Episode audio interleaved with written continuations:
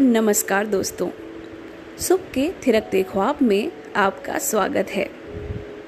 थिरकते ख्वाब आखिर क्या हैं ये थिरकते ख्वाब अपने इन्हीं थिरकते ख्वाबों पर कुछ लिखने की कोशिश की है। उम्मीद है आपको पसंद आएगा।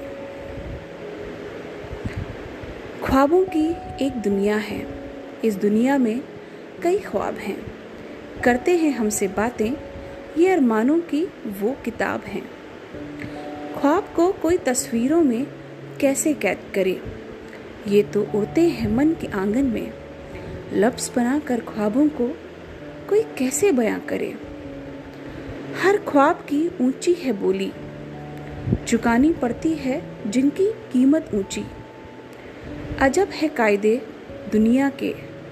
कोशिश करते हैं यहाँ सब ख्वाबों को मिट्टी में मिलाने।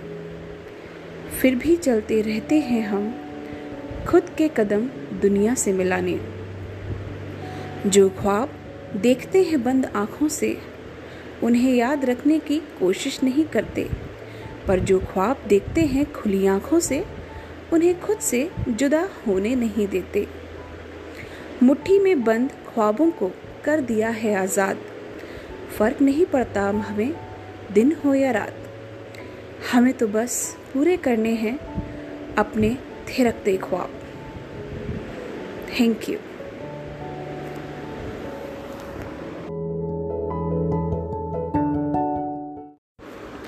ज़िंदगी के सफ़र पर नई राहों से मुलाकात हुई।